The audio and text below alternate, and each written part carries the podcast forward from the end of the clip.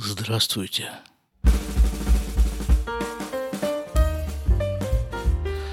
Я же говорю, в Израиле погода – вещь непредсказуемая. Еще совсем недавно, в прошлом выпуске, я вам жаловался на зиму. С тех пор, как я его записывал, прошло несколько дней. Наступило лето, прошло лето, зима, осень. И вот эти все сезоны года прошли через нашу крохотную страну в течение буквально нескольких дней. Ну, все по порядку. А порядок у нас такой – вы слушаете 345 выпуск подкаста из Израиля.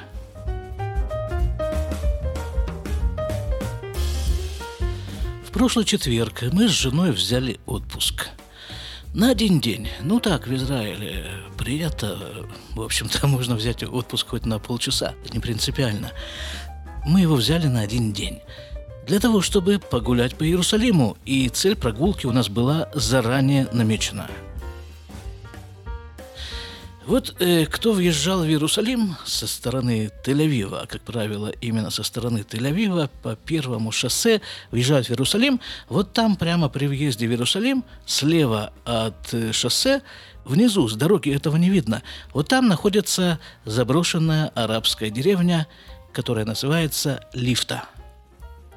Вот это вот как раз и была цель нашей прогулки – Значит, э, день мы себе наметили четверг, место мы себе наметили, лифта.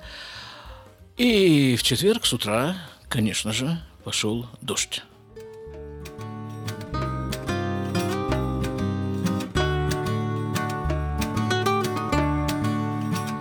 Ну так как-то не очень отчетливо. То он идет, то он моросит, немножко туман, мы решили, что ладно, поедем. А вдруг, пока мы доберемся до Иерусалима, дождь закончится.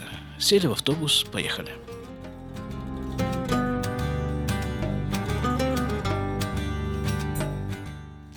Приезжаем в Иерусалим, выходим из автобуса, видим, что дождь не закончился. Зашли под крышу на автобусную остановку, стоим. Я достаю из кармана телефон, посмотреть, когда он планирует закончить этот дождь. Смотрю на него и вижу, дождя нет. Высовываю голову наружу из-под крыши, чувствую, дождь барабанит по капюшону. Смотрю на телефон, не облачко. Говорю жене, а вот он э, говорит, что дождя нет. Она отвечает, ну ему виднее, он же прибор.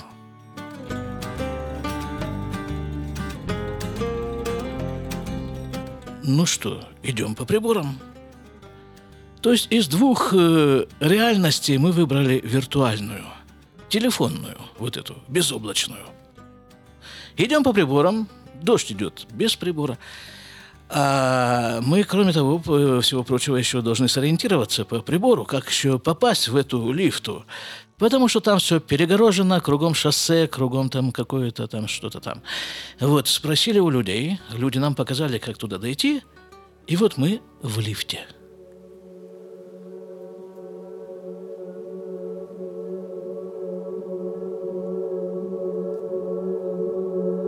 Довольно забавное словосочетание. Мы в лифте.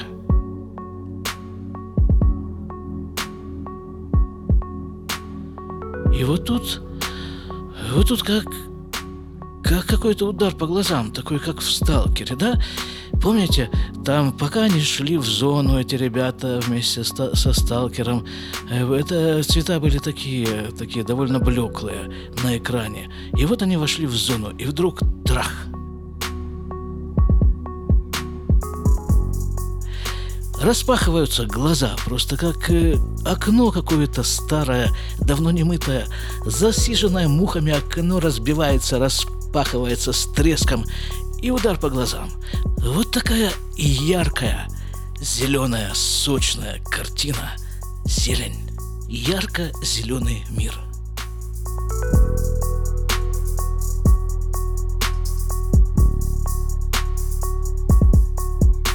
В этой зелени утопают небольшие арабские домишки, нежилые, в разной степени разрушенности, но большинство из них довольно-таки сохранено.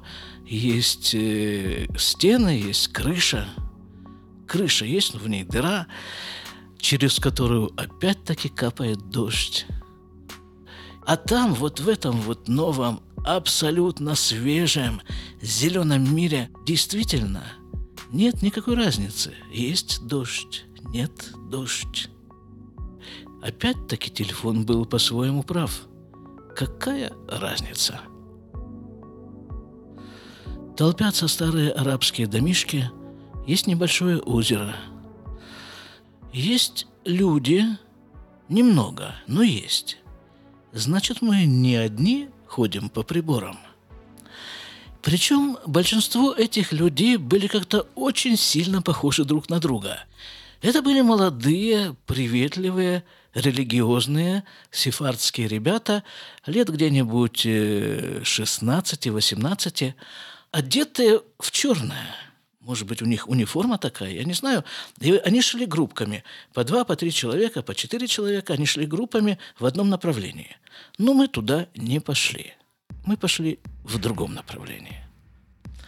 Пошли плутать по тропинкам между этих домиков, заходить в некоторые из них. А главное, впитывать всем организмом, всей кожей, глазами, ноздрями, ушами и всеми остальными органами впитывания.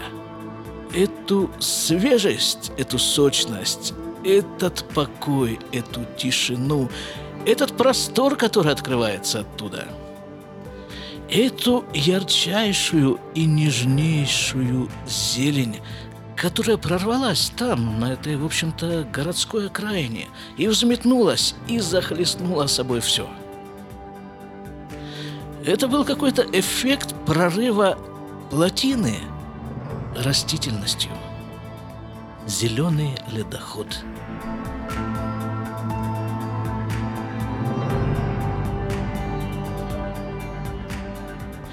Я читал где-то, что там в лифте есть такое место – если забраться туда с фонариком, то можно увидеть корни деревьев над собой.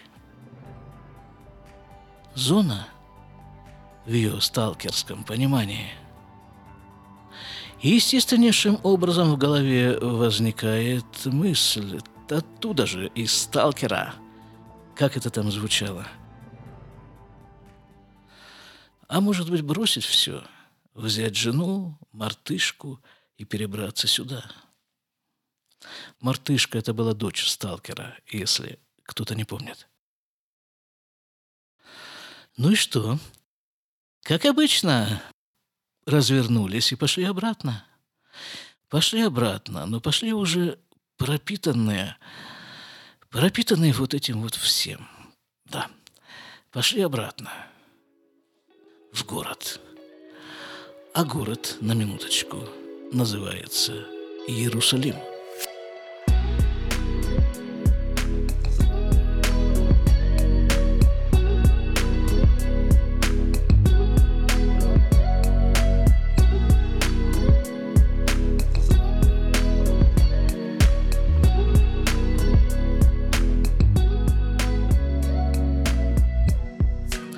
Цель следующей прогулки по Иерусалиму, которая была у нас с женой намечена, Называется так. Парк А-Месила. Месила – это в данном случае железная дорога. Получается, парк железной дороги. В четверг мы были в лифте, а в воскресенье после этого уже на, в этой самой, на железной дороге. Но железной дороги там как таковой, конечно, уже э, некоторое время нет. Дело в том, что в Иерусалиме была построена железная дорога в 1892 году.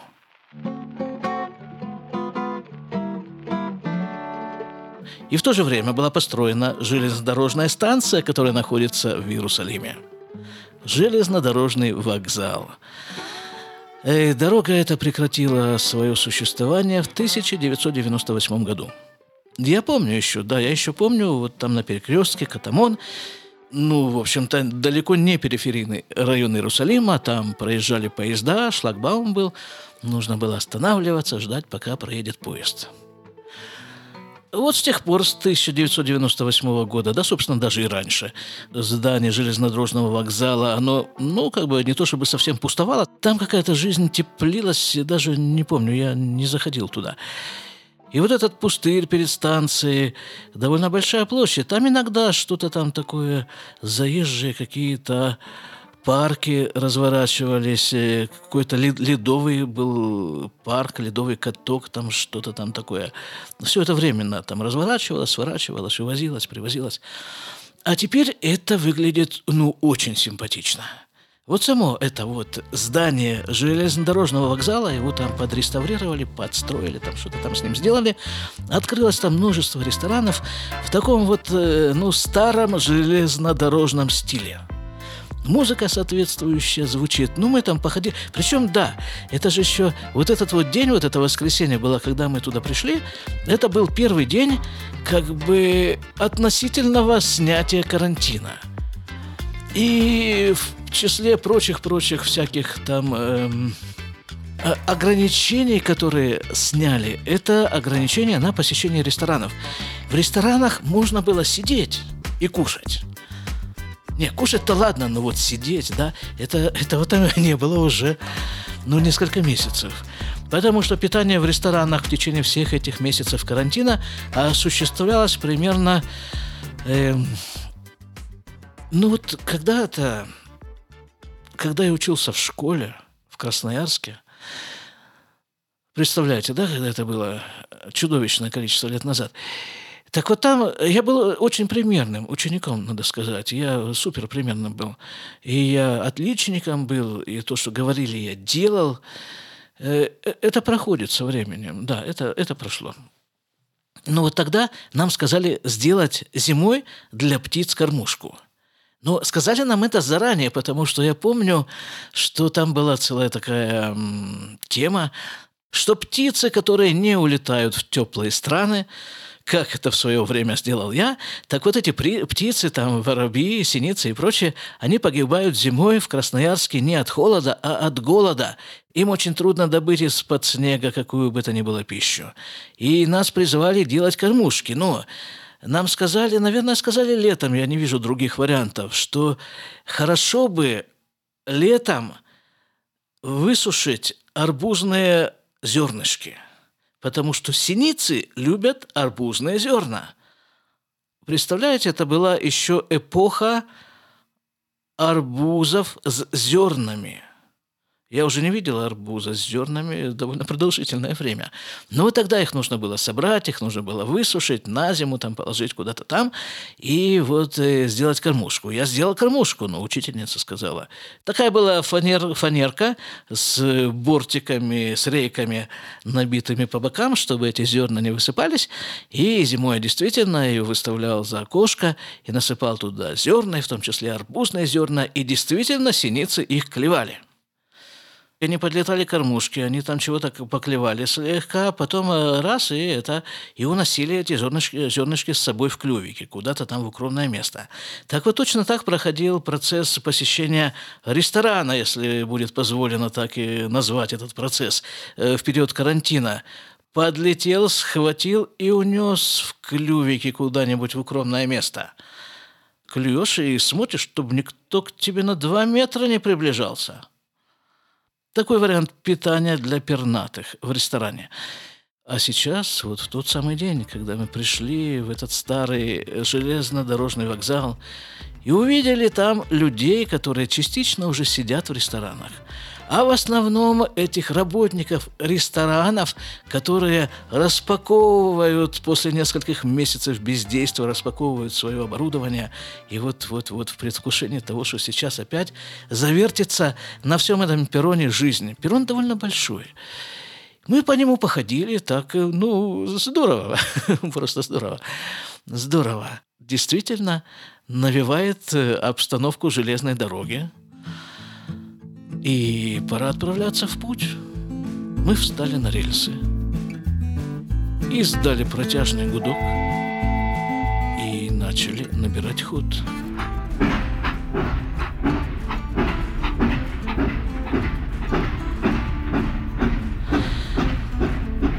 сама вот эта прогулочная трасса сделана совершенно гениально. Ну, представляете себе, да, это была двухколейка.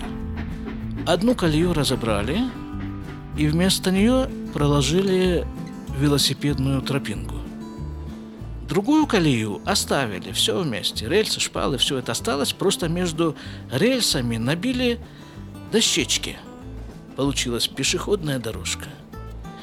Длина у этого всего, ну, не знаю, километров, наверное, не знаю, 7-8, может, меньше. И народ там ходит, и ездит, и бегает.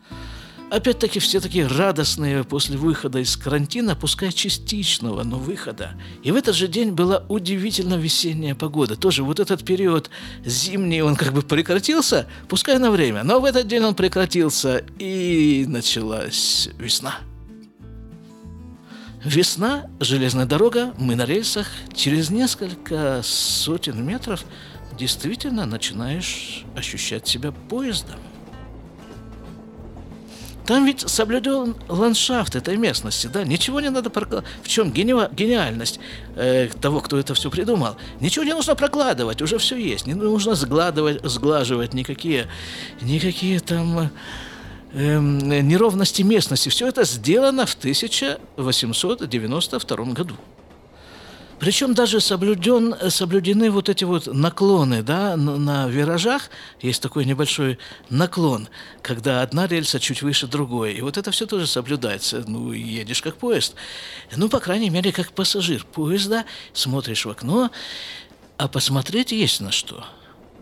Сначала это район Эмекрафаим, как-то буквально вот на днях в процессе обдумывания этого подкаста до меня дошло, что дословный перевод названия этого района Эмек Рафаим – это «Долина призраков».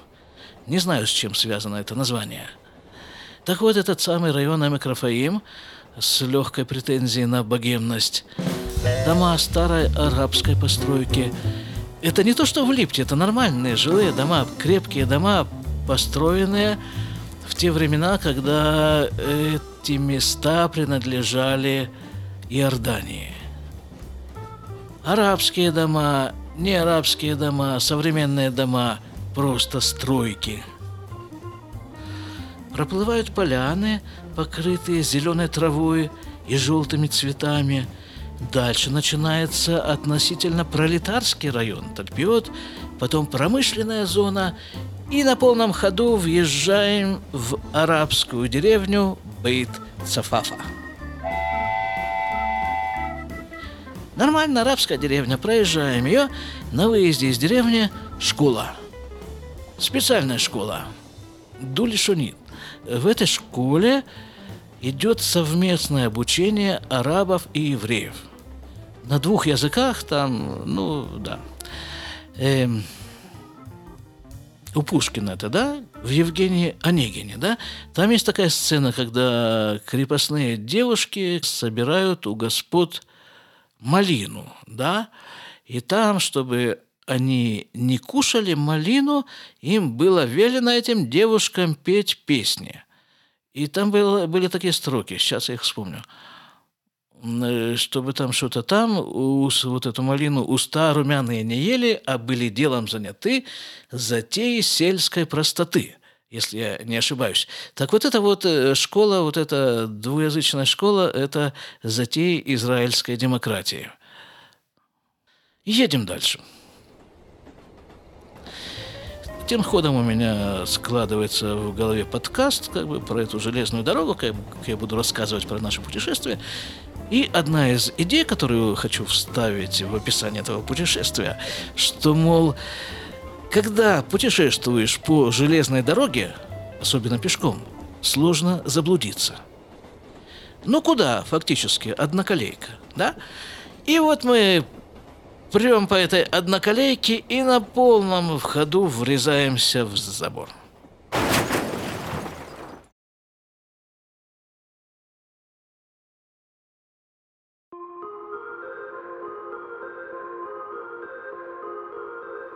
Строительный забор перегораживает всю эту нашу железную дорогу. На заборе написано «Извините». Как бы не совсем традиционная надпись для забора. Извините, пишут, мы тут э, копаем под трамвай. Вот тут нужно сделать некоторое отступление и рассказать про Иерусалимский трамвай. Весь Иерусалим сейчас перекопан. Вообще, весь перекопан. В любом месте, где только можно вонзить ковш экскаватора, выкопана яма. В тех местах, где нельзя вонзить ковш экскаватора, тоже выкопана яма. Другими подручными средствами. Идет строительство трамвайной линии. Одна линия уже существует э, лет, э, не знаю сколько, пять, наверное, шесть, что-нибудь такое. И по ней ездит трамвай ну, все симпатично, все здорово. Вот особенно центральная улица Яфа преобразилась. Убрали оттуда, полностью убрали движение автотранспортных средств. Там просто нет для них места. Ездят только трамвай и люди ходят. Симпатично. Но это в отношении, так сказать, городского ландшафта это симпатично. Трамвай это симпатично. Но вот в отношении передвижения я до сих пор не могу понять преимущество трамвая перед э, автобусом. Не знаю. Э, по крайней мере, насколько эти преимущества, даже если они есть, оправдывают все эти неудобства, которые годами испытывает большой город при прокладке этих трамвайных путей. Причем, ну, все движение перекорежено, э, какие-то новые линии извилистые для автобусов открываются, там что-то закрывается, перекрывается, меняется. Эти пешеходы, прыгающие там каким-то образом через ямы, перебирающиеся. Хотя это все пытаются предусмотреть, как-то там что-то сделать, но, но все равно это очень большое неудобство. Прокладка трамвайной линии. Неудобство для движения. Причем неудобство это как бы с нескольких сторон. С одной стороны, сам процесс э, перекапывания города, а с другой стороны, дополнительные неудобства – это демонстрации ультраортодоксального населения Иерусалима против трамвая. Эти демонстрации перекрывают те немногие лазейки, через которые автотранспортные средства, которые еще ходят по Иерусалиму, э, могут хоть как-то просочиться – в общем, мы строим трамвай.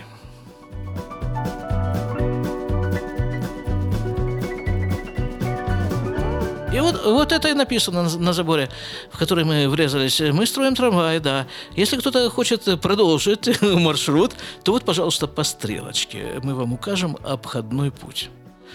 Ну, стрелочка – нормальное явление для железной дороги. В данном случае стрелочником является муниципалитет Иерусалима.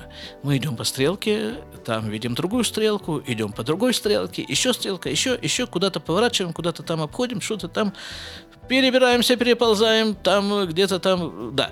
И в конце концов стрелки заканчиваются. Стрелки заканчиваются, ничего подобного на тот маршрут, по которому мы шли, э, не видно. И я опять смотрю на приборы и вижу, что, в общем-то, где-то здесь примерно э, вот этот самый э, наш э, маршрут, наш этот парк железной дороги и заканчивается. Ну хорошо, там есть еще небольшой лесок. Мы зашли туда, в этот лесок, там посидели. Все было очень симпатично и здорово. Просто здорово. Здорово, что выходной день, что фактически первый по-настоящему весенний день. Вот это всеобщее радостное настроение, когда как бы ослабили карантин, существенно ослабили. Сама прогулка, само вот это очень симпатичное место, по которому, кстати, в случае чего можно ехать и на велосипеде тоже.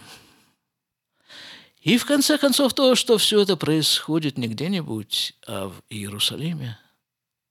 То, что каждый свой шаг ты делаешь по Иерусалиму. Да, еще одна такая штука, которую я увидел первый раз. Многое там, чего я увидел первый раз. И в том числе вот стоит такая... Это внешне очень напоминает э, автобусную остановку. Стандартную прозрачную автобусную остановку. И даже табличка такая желтая наверху, как обычно на автобусных остановках – но на табличке написано Таханат Сефер или Таханат Сфарим, что-то такое. Это значит книжная остановка. На этой остановки, полки, стеллажи, все это под этой крышей, и на стеллажах стоят книги. Эти книги, которые приносят туда люди. При нас мы там заходили посмотреть на эту одну из этих остановок. Люди приносят книги ящиками, книги из домов приносят. Вот, вот, пожалуйста, они туда там стоят, их можно взять, их можно вернуть, их можно не вернуть, их можно... Ну, все что угодно. Взял. Книги там в основном были на английском. На иврите было меньше, на других, других языков я там что-то не заметил. Может быть, французский там еще был. И тут же рядом с остановкой, и в самой этой остановке, и вокруг нее скамейки. Да, можно взять прямо там почитать. И тут же вот недалеко какие-то кафе можно там э, почитать в кафе. Ну, самые разнообразные варианты. Но, ну, вот вдоль этой самой линии, э, линии этой железнодорожной, э, мы тоже видели такую остановку, может быть, даже две, вот эту книжную остановку. Идешь, идешь, сел, почитал, пошел, не пошел. Ой, хорошо, хорошо на свете жить. Особенно в Иерусалиме заезжайте к нам в Иерусалим. Кто на время, а кто навсегда.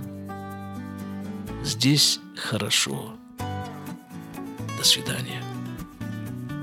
Да, кстати, на кнопочке нажмите, пожалуйста.